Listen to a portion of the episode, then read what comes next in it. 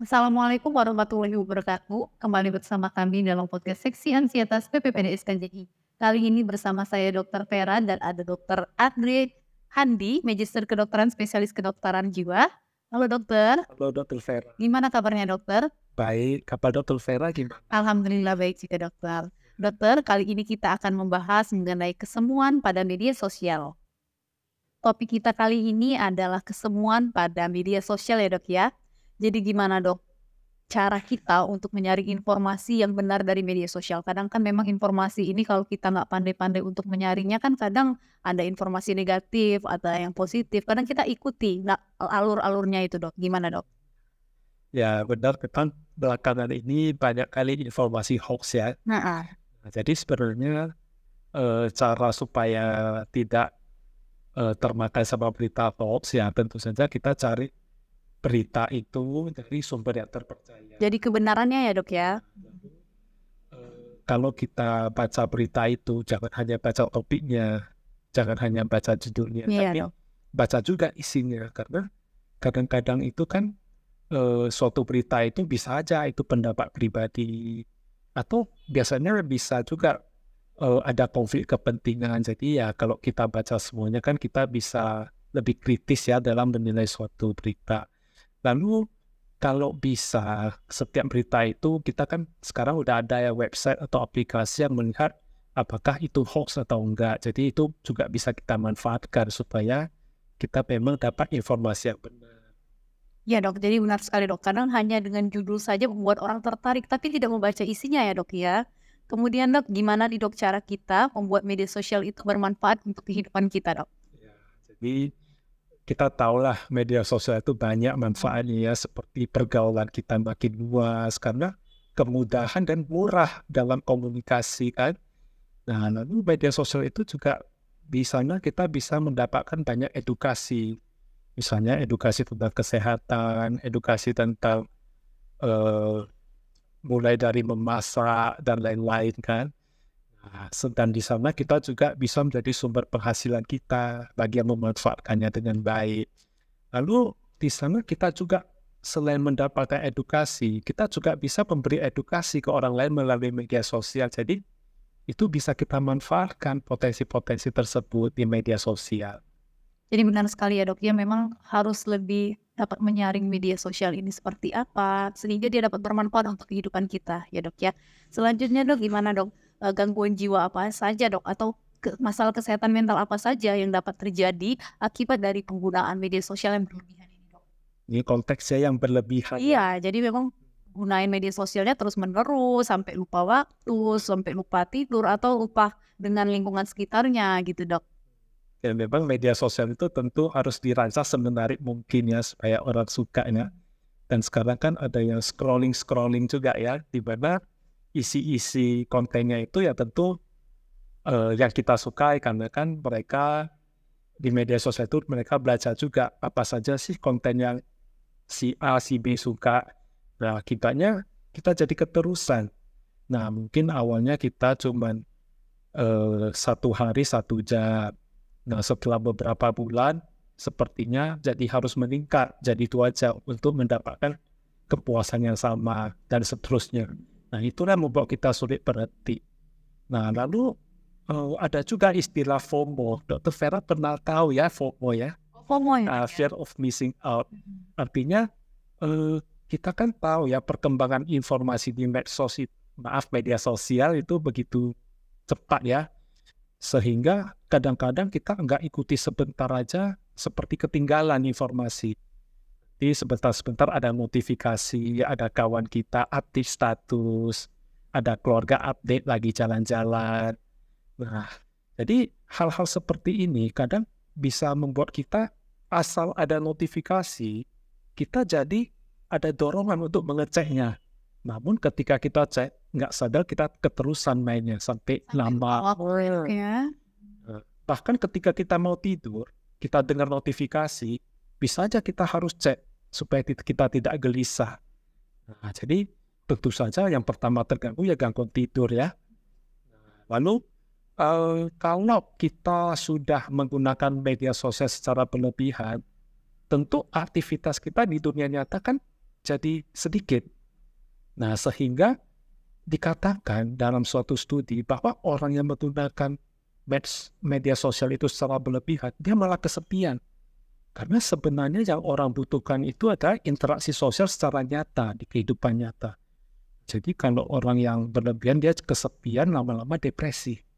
Nah, jadi itulah potensi-potensi masalah kesehatan jiwa yang bisa timbul.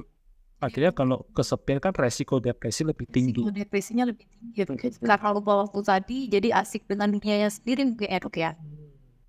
Kemudian dok juga gimana nih dok cara kita eh, jika kita merasa kesulitan untuk membatasi diri dari penggunaan media sosial ini sehingga mengganggu aktivitas. Jadi ini ada beberapa tips dari saya ya. Nah, jadi pertama-tama coba kalau bagi kawan-kawan yang media sosialnya ada di HP, smartphone, ya notifikasinya bisa kita hilangkan. Iya, karena tadi kayak ya, tiba-tiba notifnya mas pengen ngecek sampai lupa tuh ya dok. Kemudian tuh? Kalau notifikasi ini pun tidak begitu membantu, ya sebaiknya aplikasi media sosial itu coba disimpan di tempat yang agak jauh yang kita butuh usaha lebih untuk membukanya. Di subfolder ya. Ya, jadi kita butuh usaha lebih. Kalau itu pun tidak berhasil, ya ini mungkin saran saya dilihat aja, aja sosial media. Ya. Tapi sosial medianya kita mainkan di komputer atau laptop. Jadi kan dia butuh usaha nih kalau mau buka Jadi konten media sosial. Males karena kita Betul. Di kayaknya lebih mudah aksesnya ya dok ya. Selanjutnya juga nih dok, uh, gimana dok, apa yang harus dilakukan apabila seseorang ini sudah tidak dapat menyaring informasi yang didapat dari media sosial. Jadi dia nggak bisa menyaringnya lagi dok, hmm. ketumusan. Ya, kan menyaring kan tadi kita sepakat tuh kayak berita-berita iya, ya. berita hoax tadi. Nah, yang pertama ya ha, coba follow sumber berita yang terpercaya saja. Hmm. Maksudnya portal berita yang tidak pernah menyebar hoax ya Nah itu langkah pertama. Langkah kedua ya karena dia tidak bisa menyaring itu ya sebaiknya dia jangan bagikan informasi ke orang lain. Misalnya dia ada baca berita ya dia menahan diri untuk tidak membagikan karena kan dia nggak tahu ini betul atau salah kan. Mungkin itulah tips dari saya. Mungkin juga dok, di usia berapa sebaiknya dok kita memperkenalkan medsos ini atau media sosial ini kepada anak? Ya terkait anak ya jadi uh, ada banyak literatur sih tentang usia anak ada yang bilang 13 tahun, ada yang bilang 17 tahun, ada yang bilang lebih dewasa lagi. Nah, tapi pertanyaannya, gimana kalau dia 17 tahun, tapi dia masih labil? Belum bisa kelola emosi. Nah, bagaimana kalau dia 13 tahun, tapi dia sudah dewasa secara emosional, cerdas secara emosional? Yang ingin saya sampaikan di sini, ya kalau bisa minimal 13 tahun, maaf, tapi dia sudah dewasa, cerdas secara emosional. Karena kalau kita terlalu mengekang, kadang uh, membuat media sosial itu kita kadang bisa bohong tentang umur. Jadi itu kan keterbatasannya. Jadi ya sebaiknya uh, kita pun harus lebih perhatikan hal tersebut. Jadi kalau kembali lagi ya minimal 13 tahun tapi dia sudah dewasa secara emosional. Secara emosional ya dok ya jadi kematangan emosionalnya sendiri ya. ya. Jadi walaupun 17 tahun tapi kalau dia belum begitu dewasa ya kita kurang menyarankan juga ya. Oke dok, selanjutnya juga dok, seandainya dok kita udah terjebak nih dalam kesemuan media sosial, ini gimana dok? Nah, jadi kalau kita ya kalau udah terjebak, artinya dia udah habiskan banyak waktu ya. Banyak waktu, uh, udah terus menerus dia dengan media sosialnya. Jadi ini ada satu tips dari saya ya. Katakanlah dia main media sosial itu lima jam per hari. Iya. Nah, targetnya itu dia mau dua jam. Nah, jadi tidak langsung ke dua jam, tapi kita kurangi secara bertahap. Nah, kita bisa tanya dulu uh, ke orang tersebut ya, atau tanya ke diri sendirilah bagi yang mau berhenti ya. Sebelum main media sosial itu, apa hobinya dulu? Nah, misalnya hobinya dulu, misalnya satu, membaca. Dua, eh, katakanlah berkebun. Hobi nomor tiga, katakanlah memasak ya. Nah, jadi untuk dua minggu pertama, dia coba dari lima jam itu kurangi satu jam dulu jadi empat jam. Satu jam itu diganti membaca. Jadi dialihkan ya dok ya? Ah, dialihkan ke membaca. Lalu dua minggu kemudian yang tadinya sudah empat jam dikurang ke tiga jam. Nah satu jam itu dialihkan ke berkebun ya. Ah, satu jam. Nah setelah itu dua minggu kemudian yang tiga jam itu jadi dua jam dan satu jam itu dialihkan ke aktivitas memasak. Nah jadi dia kurangi secara bertahap dan digantikan dengan aktivitas di dunia nyata. Interaksi sosialnya juga lebih ada ya dok ya? Nggak ada kesemuan. Kalau tadi kita bicara sudah terjebak nih dok, mungkin ada cara-cara pencegahannya dok biar nggak larut dan kesemuan media sosial ini dok. Ya, eh, itulah tadi yang secara bertahap. Secara bertahap tadi ya dok ya. Mungkin untuk yang terakhir nih dok, gimana dok? Kapan kita harus ke psikiater apabila media sosial tersebut sudah mengancam kesehatan jiwa seseorang? Jadi begini ya, sebenarnya kalau seseorang mengalami kecemasan dan kesedihan yang sudah berlebihan ya, kapan kita tahu berlebihan?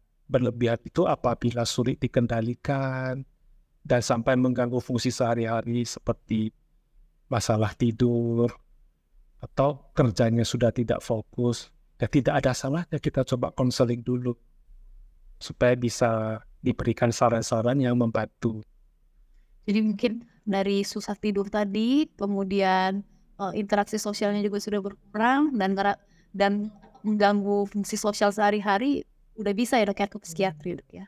Baiklah dokter, terima kasih banyak atas ilmu dan semua informasinya ya dokter ya. Terima kasih untuk, Kasih Dokter Vera. untuk sharingnya dokter. Demikianlah podcast kita kali ini, semoga bermanfaat dan jika ada teman-teman yang pengen jumpa langsung atau konsultasi bersama dokter di mana ya dok? Saya di Klinik Utama Bin Ahmad, di Klinik Alantis dan Rumah Sakit Imelda. Nah, jadi buat teman-teman nih yang ngerasa ada gangguan, misalnya udah mulai susah tidur, ataupun ada ngerasa yang aneh dengan kesehatan mentalnya, bisa konsultasi atau jumpa langsung dengan dokter di tempat yang tadi ya dok ya. Semoga nanti ada kesempatan waktu dokter bisa kembali bersama kami di podcast ini ya dok ya. Terima kasih Dokter Vera. Demikianlah podcast kita kali ini, tiada kesehatan tanpa kesehatan jiwa. Salam sehat jiwa. Assalamualaikum warahmatullahi wabarakatuh.